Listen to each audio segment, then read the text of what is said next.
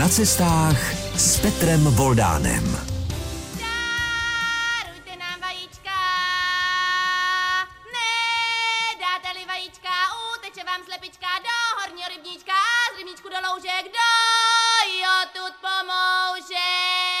Příjemný poslech. Dnes nás společně čeká sváteční vydání pořadu na cestách, ve kterém, jak jinak, budeme putovat za velikonočními tradicemi.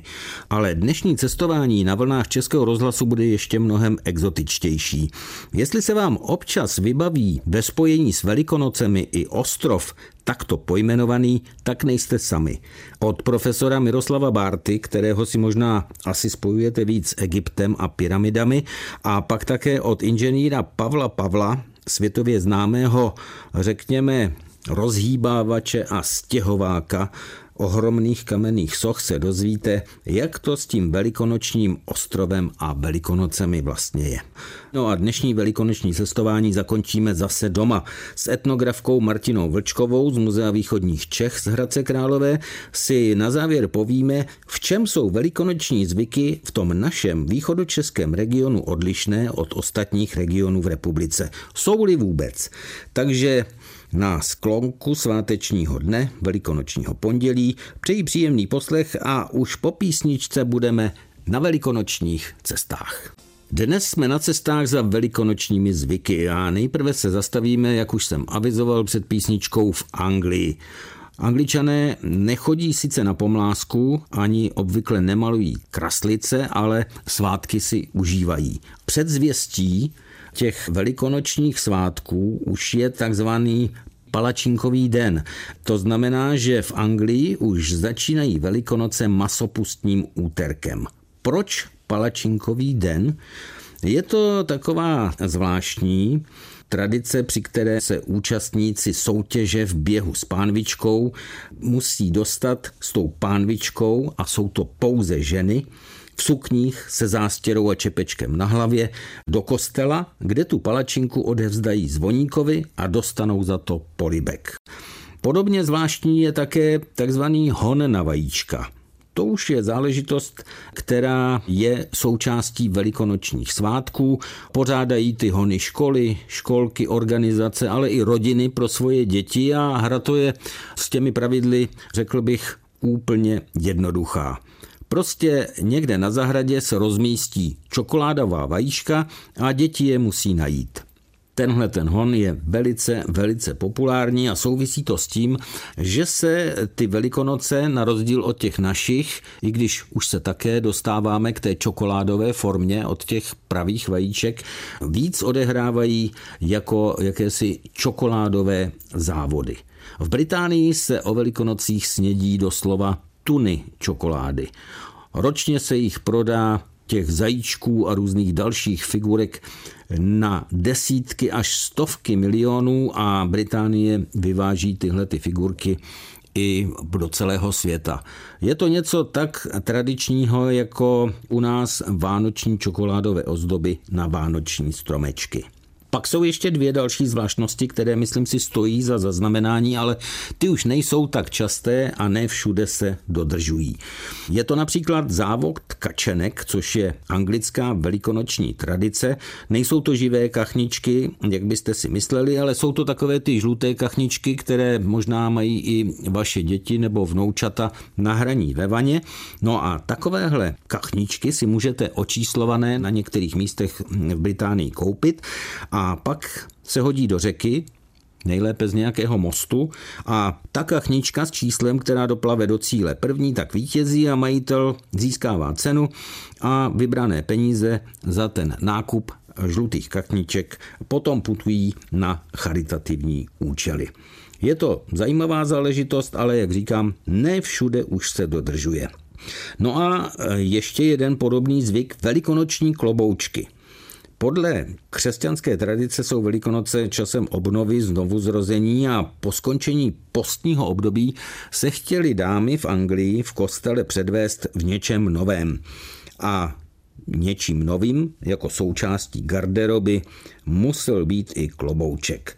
Tahle ta tradice už teď se udržuje spíš ve školách, kde se i vyrábějí velikonoční kloboučky. Vyrábějí se hlavně teď už z papíru a motivy na nich jsou podobně velikonoční, jako jsme zvyklí od nás, to znamená zajíčci, kuřátka, vajíčka anebo květiny.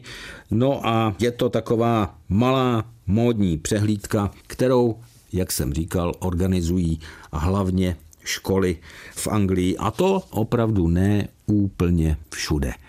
No a já nemohu zapomenout ani na své působení v Rusku a na Ukrajině.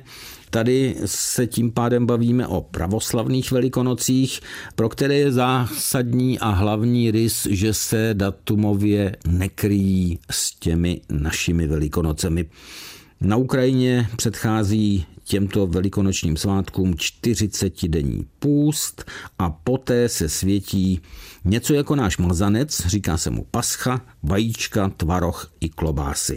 Zásadní je, že většina lidí si nechává posvětit košík s jídlem, s těmi součástmi, které jsem jmenoval a dalšími produkty, jako je máslo, chleba a tak dále, od pravoslavného kněze a pak s nimi buď jdou domů, kde si přiťuknou i vajíčkem na Ukrajině a nastává velikonoční hodování.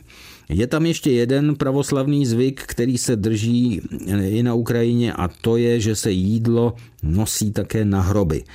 Tam se ťuká také vajíčkem a další ukrajinskou tradicí je rozdávání dárků. Něco podobného, co známe z našich Vánoc, takže někdy i třeba nové boty nebo šaty. No a co je další zásadou, nesmí se pracovat.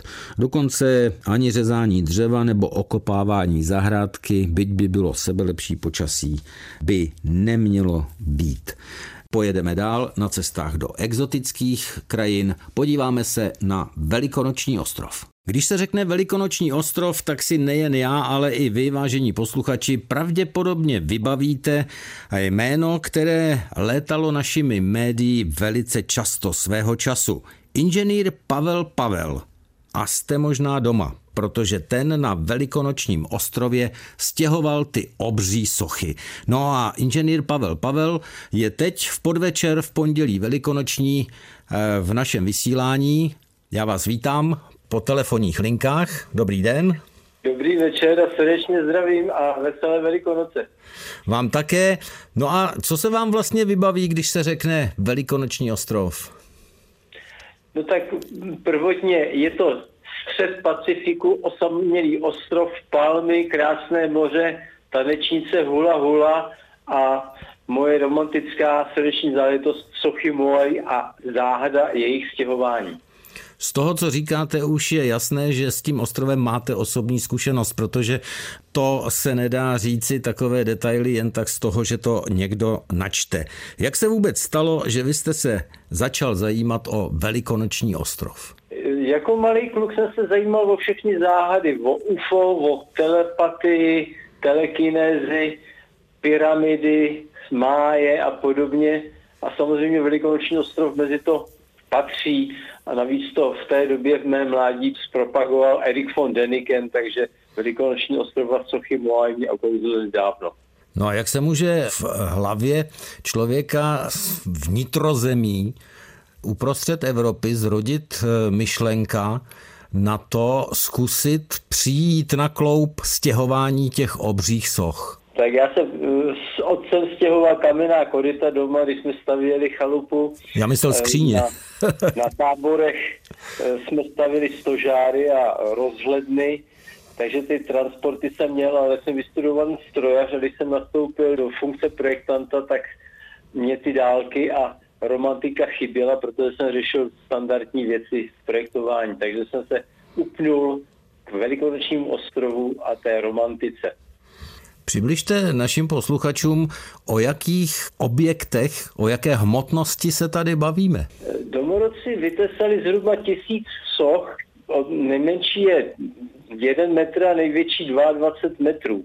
Ta největší váží asi 130 tun, největší stěhovaná má přes 80 tun. Jak to dokázala skupina domorodců na Velikonočním ostrově je záhada, A ještě větší záhada je, když vyprávěli badatelům, že sochy chodili ve stoje kývavým pohybem v přívratných polokroužcích. Říkáme tomu dneska ledničkový krok, když stěhujete doma ledničku nebo skříň. Samozřejmě každý badatel řekl, no to by musela ta socha spadnout, to je nebezpečný. No ale já měl to štěstí, že jsem tomu uvěřil, udělal jsem pár výpočtů a pak jsem si zhotovil sochu z betonu a pozval kamarády a ono to opravdu chodilo v 82. roce, před 40 lety. No jenom, že potom přišel rok 86 a Thor Heyerdahl vás pozval právě na ten velikonoční ostrov, o kterém se bavíme. Jaký to byl pocit, když jste v podstatě zjistil, že se podíváte až přesně na to místo a že si to třeba budete moci i vyzkoušet v praxi, přímo tam? No tak pocit ze socialistického Československa, kde jsme byli zavřený v oboře, se dostat s Torem Hajardalem, hrdinou celé řady knížek a filmů, mým velkým vzorem, snem, dostat se do Polynézie a tam vyřešit v jeho přítomnosti tuhle tu velkou záhadu, to byl neskutečný, neskutečný zázrak. Navíc v té době Chile patřilo pod Pinocheta a bylo trošku problematické se tam dostat, teda trochu víc. A jak jste se tam tedy dostával? Bavíme se stále o velikonočním ostrově, kterému se jinak také říká pupek světa. Ano, je to díra světa, protože je to nejosamělejší místo na světě, takže půpek a další pojmenování. Já měl štěstí, že jsem Toru Herdalovi napsal dopis a on se chystal tam na výpravu a můj dopis ho tak oslovil, že mě pozval, že s tím, že všechno zaplatí a jeho dopis mi otevřel i cestu našimi úředními předpisy a podobně. Takže po půlročním jednání jsem nakonec den před odletem dostal potřebné povolení a odletěl jsem s ním. Vzpomněl jste si, když jste stanul poprvé na Velikonočním ostrově, na ty Velikonoce doma třeba? Spojil jste si to, anebo eh, to byl pro vás jenom ten název eh, spojený s eh, objevením a ne s těmi našimi rituály, které právě nám teď v podvečer pomalu odcházejí a vrátíme si je zase za rok? No tak jedním mým velkým vzorem byl pan doktor Miloslav Stingl, bohužel už není mezi námi. A on byl jeden z prvních, který navštívil Velikonoční ostrov letadlem, nově otevřenou leteckou linkou a bylo to na Velikonoce. Takže já už jsem si říkal, já bych se někde na Velikonoční ostrov chtěl podívat na Velikonoce, jaký jsou tam ty zvyky. Oni tam opravdu barví vajíčka, nebo dokonce vyřezávají dřevěná vajíčka nebo kamenná vajíčka pro, jako suvenýry pro turisty. Je tam katolická mise, kostel, takže mají Velikonoce trošku podobné jako my. A přivezl jste si takový suvenýr? Máte doma ve velikonoční výzdobě vajíčko z velikonočního ostrova? Mám jich za svých 11 cest, jsem si jich už několik přivez a rozdal jsem jich řadu i mezi kamarády jako suvenýr. Tak to je určitě vítaný suvenýr. Myslím, že vám teď posluchači našeho pořadu na cestách na vlnách Českého rozhlasu tiše, někteří možná i nahlas závidí. No, pojďme tedy zpátky. Vy jste říkal, že jste byl na Velikonočním ostrově jedenáctkrát. Ještě mám jednu možná trošku zvláštní otázku. I posluchače pořadu na cestách možná napadlo, že se setkali s tím názvem ostrova, který si spojujeme s Velikonocemi, s těmi současnými svátky v množném čísle. Češi prý často říkají velikonoční ostrovy. Setkal jste se s tím a tušíte, proč se to tak děje? Setkával se s tím poměrně často. Ten ostrov je kouzelný, domorodé ženy a dívky jsou kouzelné a je tam také vynikající pivo a pisko a další alkoholy. A skupina novinářů, která se tam dostala, ten ostrov viděla víckrát, takže se pak do tisku dostalo Velikonoční ostrovy. Myslíte, že takhle to bylo? Patrně. Říká Pavel Pavel, inženýr, který dokázal pohnout obřími sochami na Velikonočním ostrově. A já jsem moc rád, že zrovna o Velikonočním pondělí jsme si o téhleté zvláštní tečce na mapě světa mohli chvilku povídat. Já bych vás skoro teď veřejně v našem pořadu požádal, jestli byste si na nás někdy udělal čas, abychom si to vaše cestování v pořadu na cestách probrali podrobněji. Co tomu říkáte? Velice rád, budu se těšit, protože Velikonoční ostrov to zaslouží a za jeho propagaci mi česká vláda nedávno předdala řád o hygince jejich slavného spověditele.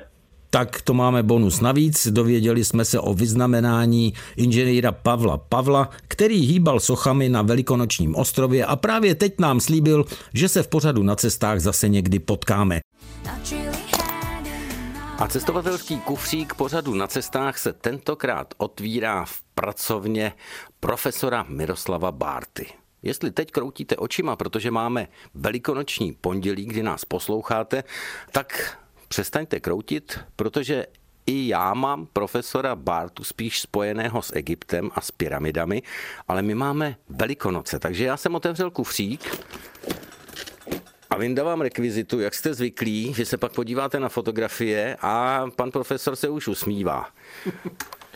Dobrý den, no tak eh, já se neubráním úsměvu, když vidím tady nejtypičtější předmět, který spojujeme s Velikonocema, kromě vajíček, teda pomlásku a tak jsem zvědavý, kam se posunem od pomlásky. No já předpokládám, že na Velikonočním ostrově jste takovouhle rekvizitu neměl. Neměl, my jsme tam byli před několika lety točit film, který bude mít za několik týdnů už premiéru s Petrem Horkým. Jmenuje se Civilizace, dobrá zpráva o konci světa.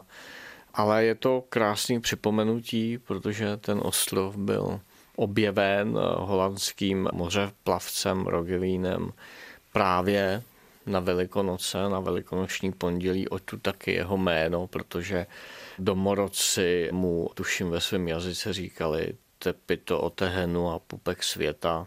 Svým způsobem to je pupek světa, protože se nachází široko, daleko, jenom z Chile, když potom člověk nasedne na letadlo, tak letí, pokud si to správně vybavuju, 6 hodin jenom přes Tichý oceán, takže je to skutečně ztracený kus souše uprostřed obrovských vod a to, že se jmenuje Velikonoční ostrov, je vlastně taková zajímavá schoda náhod.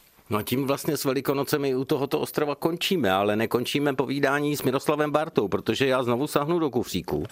Teď už on není bezednej. Dobereme se dna, ale teď už vyndám další rekvizitu, která už eh, k tomu ostrovu sedí, i když jenom názvem, ale ne tím obsahem. Před námi leží knížka Miroslava Bárty Sedm zákonů, jak se civilizace rodí, rostou a upadají. A na titulní stránce je socha, Můžeme říct socha? Je to, je to socha, no. Je, je to, to socha, která je právě z Velikonočního ostrova.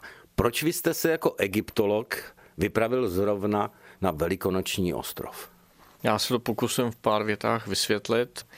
Už před lety, před hodně lety, jsem vlastně došel k takovému svýmu přesvědčení, že studovat jenom staroegyptskou civilizaci není úplně to všechno, co bych chtěl a začal jsem se zajímat o to, jak to je s jinýma civilizacemi, ať už, jak, tak jak se říká, mrtvými nebo ještě současnými a jak se vyvíjejí v čase, takže tam někde před 20 lety se zrodilo takové to studium dlouhých časových řád a srovnávání těch civilizací, co mají společné, co je liší. No a výsledkem tady té dlouhé poutě, kromě filmu, který jsem zmínil, tak je tady ta knížka, která vyšla v loni a kterou jsem trochu s nadsázkou psal v hlavě minimálně 30 let, co vlastně profesionálně pracuji v Egyptě na archeologických výzkumech a je to takový můj pokus schrnout to, co si myslím, že vím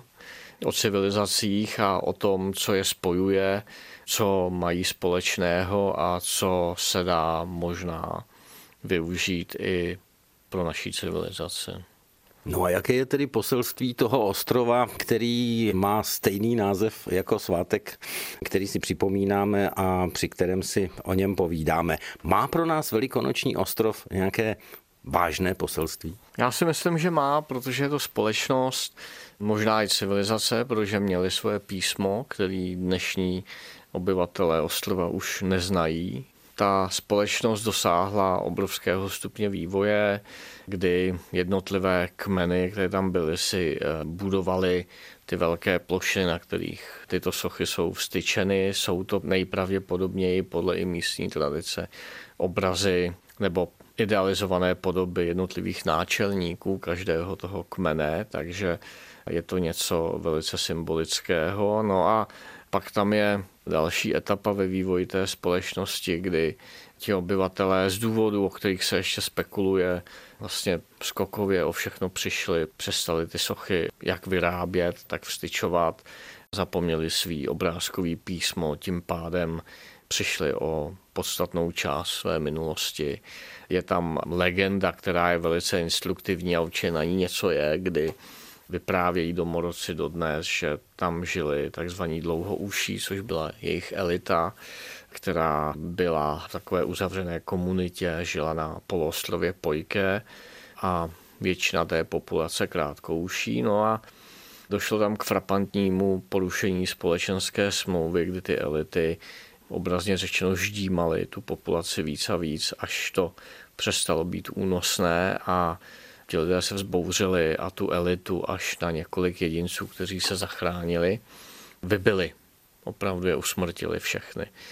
A to je jeden z těch eh, i zákonů, zákon společenské smlouvy, že pokud v nějaké společnosti se vykopou velké příkopy, dojde k radikalizaci společnosti, k jejímu rozdělení, segmentarizaci, tak to je vždycky, jak ukazuje studium civilizace, cesta do pekel. A je samozřejmě otázka, jestli něco takového můžeme zažít i my.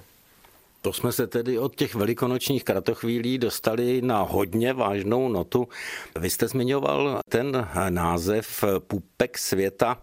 Je i v tom takovéto poselství, že ani my si nemůžeme myslet, že jsme ten pupek světa? To máte úplnou pravdu. Každá civilizace si to myslela, mysleli si to staří egyptiané, mysleli si to akaďané, peršané, řekové, římané. Myslela si to Velká Británie po druhé světové válce, již ovládala skoro miliardu lidí na celém světě. Během několika let eh, z té necelé miliardy bylo pět milionů lidí. Byl to kolaps impéria v přímém přenosu. Takže já nechci varovat, to jsem dalek, ale chtěl bych lidi upozornit na to, že zatím pokud víme, každá civilizace si prošla svou velkou krizí a transformací a kdyby se to stalo i nám, tak by mě to vůbec nepřekvapilo. Pokračujeme na cestách v našem speciálu, kdy cestujeme za velikonočními tradicemi. Trošku jsme proletěli světem, ale teď se vracíme domů. Přesněji do regionu východních Čech a to s etnografkou Martinou Vlčkovou z Muzea východních Čech v Hradci Králové. Já vás tady vítám. Dobrý den. Vyšlehali vás? Vyšlehali takže je to všechno v pořádku. No a pojďme na to cestování. Vy jste přes ty tradice. Ono nám z těch zvláštností, kromě té pomlásky a vajíček a tak dále, už toho moc nezůstalo. Ale přece jenom lišíme se jako východočeský region od těch ostatních v republice něčím, co jinde až tak nemají? Určitě by se něco našlo. Není toho tedy mnoho, ale určitě můžeme zapátrat třeba právě do severu, do severní části, kde se chodí eh, dívčí koleda. No jo, tak o tom jsem slyšel a něco vím, tak k tomu se určitě vrátíme.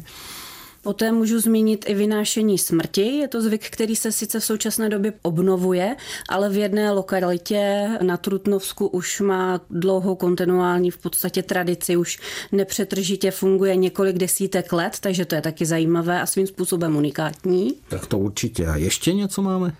No a když bychom pokračovali, když cestujeme, tak budeme cestovat do sousedního kraje, do Pardubic a do oblasti kolem Hlinská, Chrasti a Hrochova Týnce, kde zase vodí Jidáše. Tak tam vodí jídáše. No já jídáše znám spíš jako potravinu, nežli vodit jídáše. A ono to hlinecko vlastně, když si to člověk tak promítne, tak my se, pokud je o ty tradice a o ty lidové zvyky, tak tam se vracíme velice často. Máme tam eh, tradici těch masopustních různých rejů a podobně. A teď se tam tedy dostaneme zpátky. Ale pojďme, máme velikonoční pondělí, jsme na cestách, tak kam budeme cestovat za tou ženskou koledou nebo dívčí. Já v tom mám binec, protože mi říkali před týdnem, že měli ženskou koledu před 14 dny a obojí se to vztahuje tam k tomu regionu kolem toho náchoda a výš, takže mm-hmm. jak to vlastně je? Ano, v podstatě tento zvyk vychází z obcházení nebo z obchůzek s lítem, s létečkem, což byla dřív eh, ozdobená z větvička nebo, nebo malý stromeček a v podstatě tím eh, se vítalo jaro. Byl to takový protiklad eh, ke zvyku vynášení smrti. No a postupně, jak ty zvyky ubývaly a transformovaly se, tak se objevila i dívčí koleda s pomláskou. No a chodí se v podstatě ve dvou regionech, což je Podorlicko, zejména Dobruška, Rychnovsko a Novoměstsko. To se chodí právě na smrtnou neděli, tedy těch 14 dní před Velikonocemi. No a pak je druhý region, to je Náchodsko, kam spadá Broumovsko, Policko a Hronovsko, no a tam se chodí ten týden před. No tak to je docela zajímavé, taková předpříprava. Kdo jim plete ty pomásky? Pletou si ženy sami? Ne, v dnešní době už ne. Už ne. Už ne.